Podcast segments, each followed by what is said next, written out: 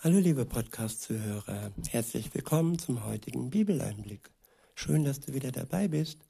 Heute habe ich ein Kapitel aus dem Lukas-Evangelium. Es ist das Kapitel 10.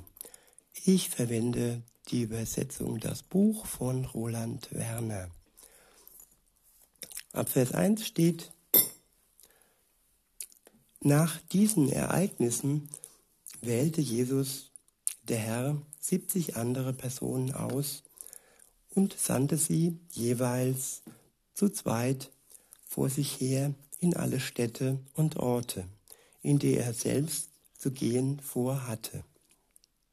Zu ihnen sagte er, die Ernte ist gewaltig, groß, doch es gibt nur wenige Erntearbeiter. Darum fordere ich euch auf, richtet an den Landbesitzer die Bitte, arbeitet in die Erntearbeit zu, Arbeiter in die Erntezeit, ähm, sorry nochmal, ähm, die Ernte ist gewaltig, groß, doch es gibt nur wenige Erntearbeiter. Darum fordere ich euch auf, richtet an den Landbesitzer die Bitte, Arbeiter in die Erntearbeit zu schicken. Geht los, achtet genau auf das, was ich jetzt sage. Ich sende euch wie Lämmer in ein Wolfsrudel hinein. Geldbeutel, Tasche oder Schuhe sollt ihr nicht mitnehmen und lasst euch auch nicht auf lange, belanglose Unterhaltungen auf dem Weg ein. Jesus sendet uns. Er sendet die, die eine Beziehung mit ihm eingegangen sind. Er sendet die, die sein Wort schon kennen. Damit, dass all die anderen Menschen, die sein Wort noch nicht kennen, die noch nicht wissen, dass er der gnädige Gott ist, der sie befreien möchte von ihrer Schuld und der ihnen eine Beziehung, ein ewiges Leben schenken möchte.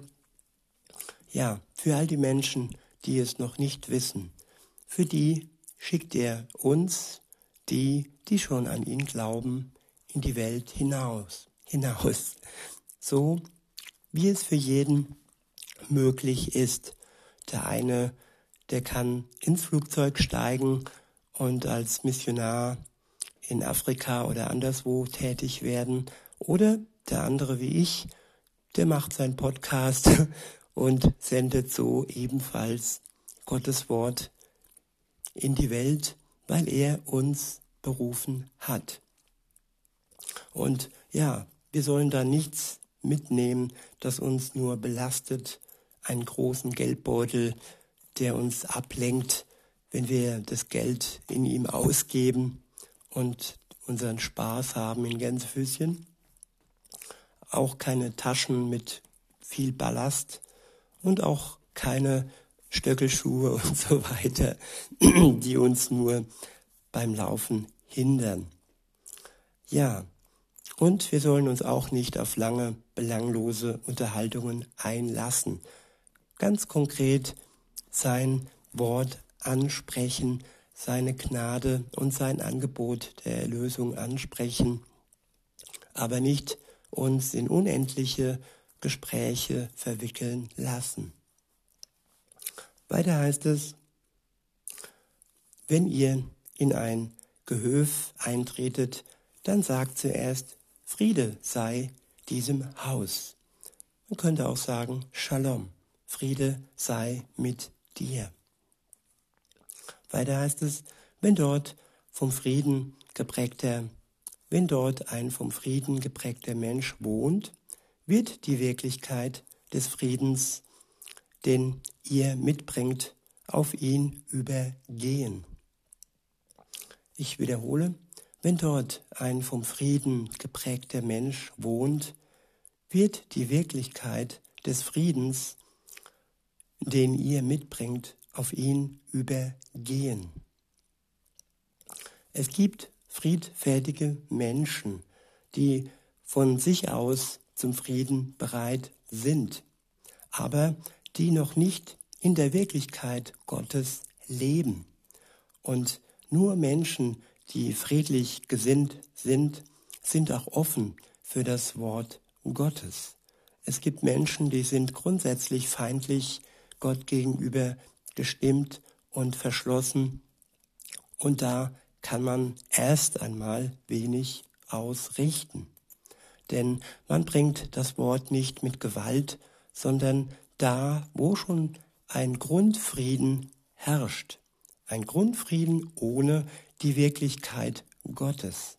Denn wir, die ähm, ja, Bringer des Evangeliums, dann zu diesen friedvollen Menschen bringen, um aus ihrem Frieden einen wirklichen und ewigen Frieden schaffen zu können. Durch die Kraft Gottes, durch den Geist und durch sein Wort und mit uns als sein Werkzeug, seine Diener. Weiter heißt es, wenn aber nicht, dann wird diese Friedenskraft wieder zu euch zurückkehren. Ja, der Friede bleibt bei uns, der Friede geht nicht aus uns heraus. Der Friede teilt sich und der Friede ist niemals so, dass er aus uns herausgesaugt wird und wir dann ohne Frieden dastehen. Es kommt zurück, Gott sendet uns seine Gelassenheit, seine Ruhe, seine Liebe und seinen Frieden durch seinen Geist. Weiter heißt es, bleibt während eures Aufenthalts in genau diesem Haus, esst und trinkt das, was es bei den Leuten dort gibt. Denn ein Arbeiter ist es auch wert, dass er bezahlt wird. Zieht nicht von einem Haus ins andere. Wenn ihr in eine bestimmte Ortschaft hineinkommt und sie nehmen euch auf, dann esst das, was euch vorgesetzt wird. Macht die Kranken gesund, die an diesem Ort wohnen, und sagt zu ihnen, Gottes wunderbare Herrschaft ist ganz nahe zu euch gekommen. Ich wiederhole, Gottes wunderbare Herrschaft ist ganz nahe zu euch gekommen. Gott kommt uns ganz nahe mit seiner wunderbaren Herrschaft. Er ist der Herrscher der Herzen. Und wenn er in uns wohnt mit seinem Geist, dann ist alles an uns und alles in uns behütet, beschützt und geborgen. Weiter heißt es, doch wenn ihr in einen Ort kommt und sie euch dort nicht aufnehmen, dann geht auf die öffentlichen Plätze und sagt, selbst den Staub aus eurer Ortschaft, der an unseren Füßen klebt, den klopfen wir ab. Ja, wir müssen uns nicht unsere Würde nehmen lassen. Wenn man uns würdelos behandelt, wenn man uns und wenn man Gottes Wort nicht für ernst nimmt, dann brauchen wir uns nicht lange in dem Staub derer aufzuhalten, die uns und das Wort Gottes ablehnen. Wir können weiterziehen und den Staub von unseren Füßen klopfen den Ballast sozusagen dalassen, wo er ist.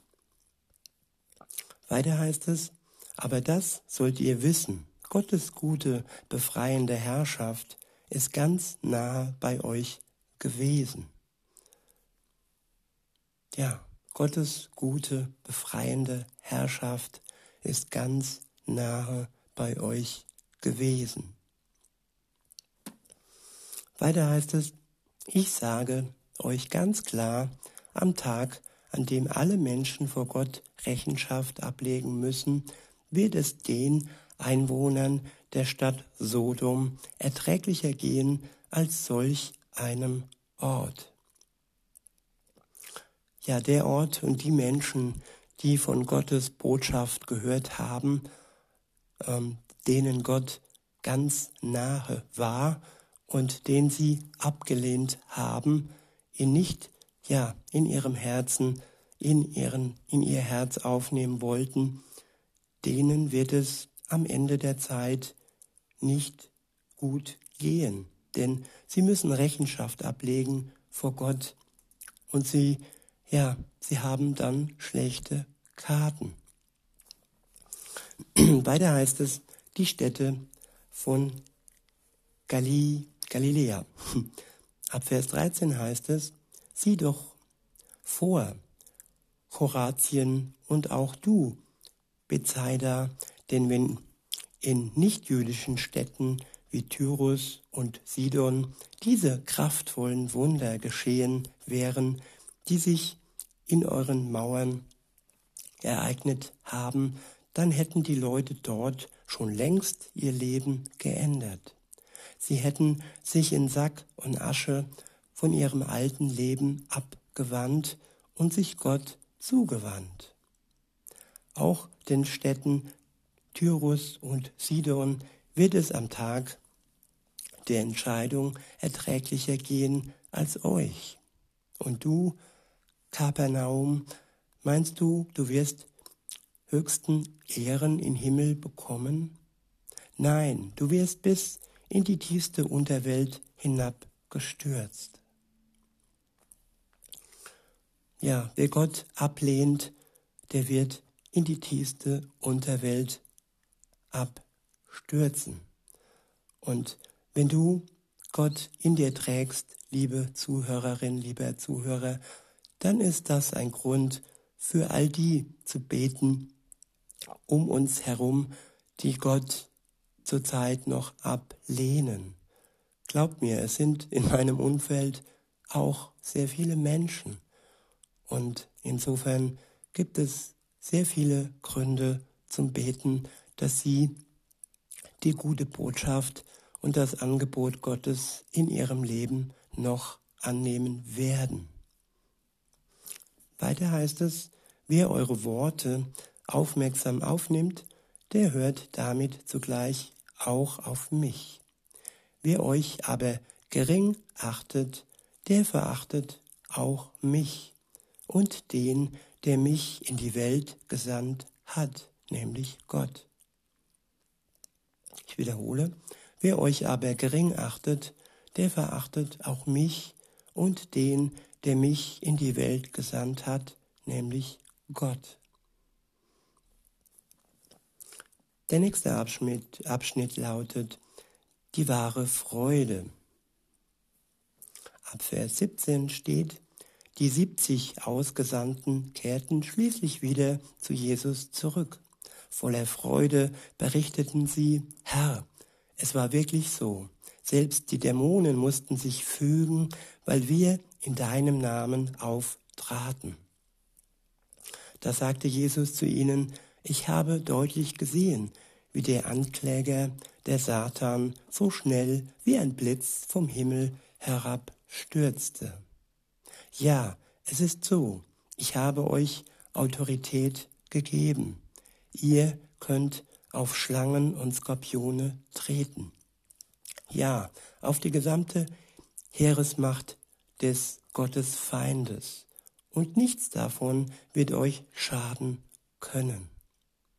Aber lasst nicht das den Grund eurer Freude sein, dass euch die Geistesmächte unterlegen sind, sondern freut euch darüber, dass die Namen von jedem, von jedem Einzelnen von euch in der unvergänglichen Welt Gottes aufgeschrieben sind.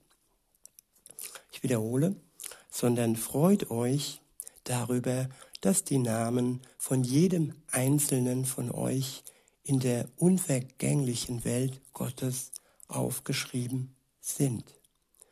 Jeder, der an Gott glaubt, jeder, der in einer Beziehung zu Gott steht und für ihn ähm, sein Leben lebt mit ihm zusammen, ja, der steht in der unvergänglichen Welt Gottes in einem Buch, in dem Buch des Lebens.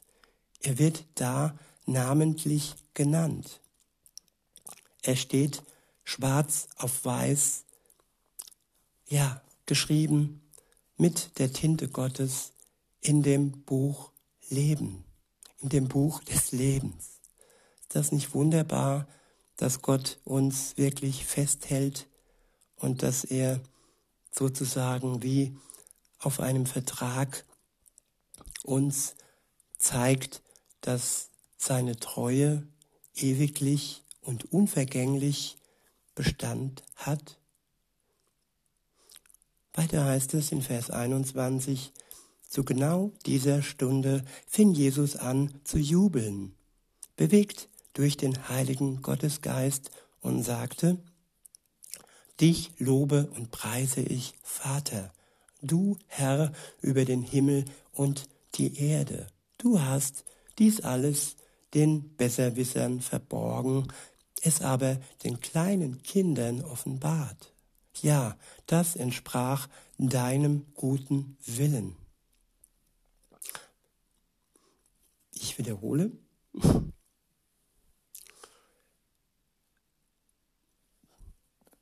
Ich wiederhole, Moment. Zu genau dieser Stunde fing Jesus an zu jubeln, bewegt durch den heiligen Gottesgeist und sagte, Dich lobe und preise ich, Vater, du Herr über den Himmel und die Erde. Du hast dies alles den Besserwissern verborgen, es aber den kleinen Kindern offenbart. Ja, das entsprach deinem guten Willen. Mein Vater hat mir die Herrschaft über alles übertragen. Keiner weiß, wer der Sohn wirklich ist, außer dem Vater selbst. Genauso weiß auch keiner, wer der Vater ist, außer dem Sohn und all denen, denen es der Sohn deutlich macht. Denn dann wandte Jesus sich wieder seinen Gefährten zu und sprach sie ganz ausschließlich an. Er sagte, zu beglückwünschen sind die Menschen, deren Augen das sehen, was ihr seht. Ich sage euch ganz klar, dass viele von den Propheten und auch von den Königen, die früher lebten, sich danach gesehnt haben, das zu sehen, was ihr zu sehen bekommt. Doch sie konnten es noch nicht sehen. Sie wollten diese Dinge hören und haben sie doch nicht zu hören bekommen. Der nächste Abschnitt lautet der barmherzige Ausländer. Ab Vers 25 steht, da stand ein Lehrer des Gottesgesetzes auf und wollte Jesus auf die Probe stellen. Er stellte die Frage, du Lehrer, was muss ich denn tun, um das unzerstörbare, ewige Leben als Erbe zu erhalten? Jesus antwortete ihm, was ist denn im Gesetzbuch geschrieben? Welche Aussagen kannst du darin finden? Er erwiderte, du sollst den Herrn, deinen Gott, lieben mit deinem ganzen Herzen, mit deiner ganzen Seele, mit deiner ganzen Kraft und deinem ganzen Vorstellungsvermögen. Und du sollst deinen Mitmenschen lieben, so wie du dich selbst liebst. Da antwortete Jesus ihm, du hast genau richtig geantwortet. Tu das und du wirst das Leben haben. Weil er aber seine Haltung begründen wollte, stellte er Jesus noch eine Frage, nämlich, aber wer ist denn für mich solch ein Mitmensch? Jesus nahm seine Anfrage auf und sagte Folgendes. Es war ein Mann, der von Jerusalem die Bergwüste hinunterlief nach Jericho. Da fielen Weglagerer über ihn her. Sie nahmen ihm alles, sogar seine Kleidung, schlugen ihn zusammen und ließen ihn halbtot zurück. Zufälligerweise lief auch ein Tempelpriester auf diesem Weg hinab. Als der den Mann erblickte, ging er auf der gegenüberliegenden Seite des Weges an ihm vorüber. Genauso kam auch ein Levit, ein Tempeldiener, an diesem Ort vorbei, sah ihn und ging auf der anderen Straßenseite an ihm vorüber. da kam ein Ausländer vorbei, ein Samaritaner, der gerade auf der Reise war, als er ihn erblickte, wurde er von Erbarmen erfasst. Er lief zu ihm hin und versorgte seine Wunden. Er goss Öl und Wein darauf, um sie zu reinigen, setzte den Mann auf seinen eigenen Esel, brachte ihn zu einem Rasthaus und kümmerte sich dort weiter um ihn. Am nächsten Tag zog er zwei Denare aus der Tasche, gab sie dem Herbergsvater und sagte, kümmere dich um ihn und wenn du mehr Geld für ihn ausgeben solltest, dann werde, dann werde ich es dir zurück erstatten, wenn ich wieder hier vorbei komme. Wer von diesen drei Männern ist deiner Meinung nach für den, der ausgeraubt wurde, zum Mitmenschen geworden? Der Rechtsgelehrte sagte daraufhin, der, der ihm praktisch geholfen hat.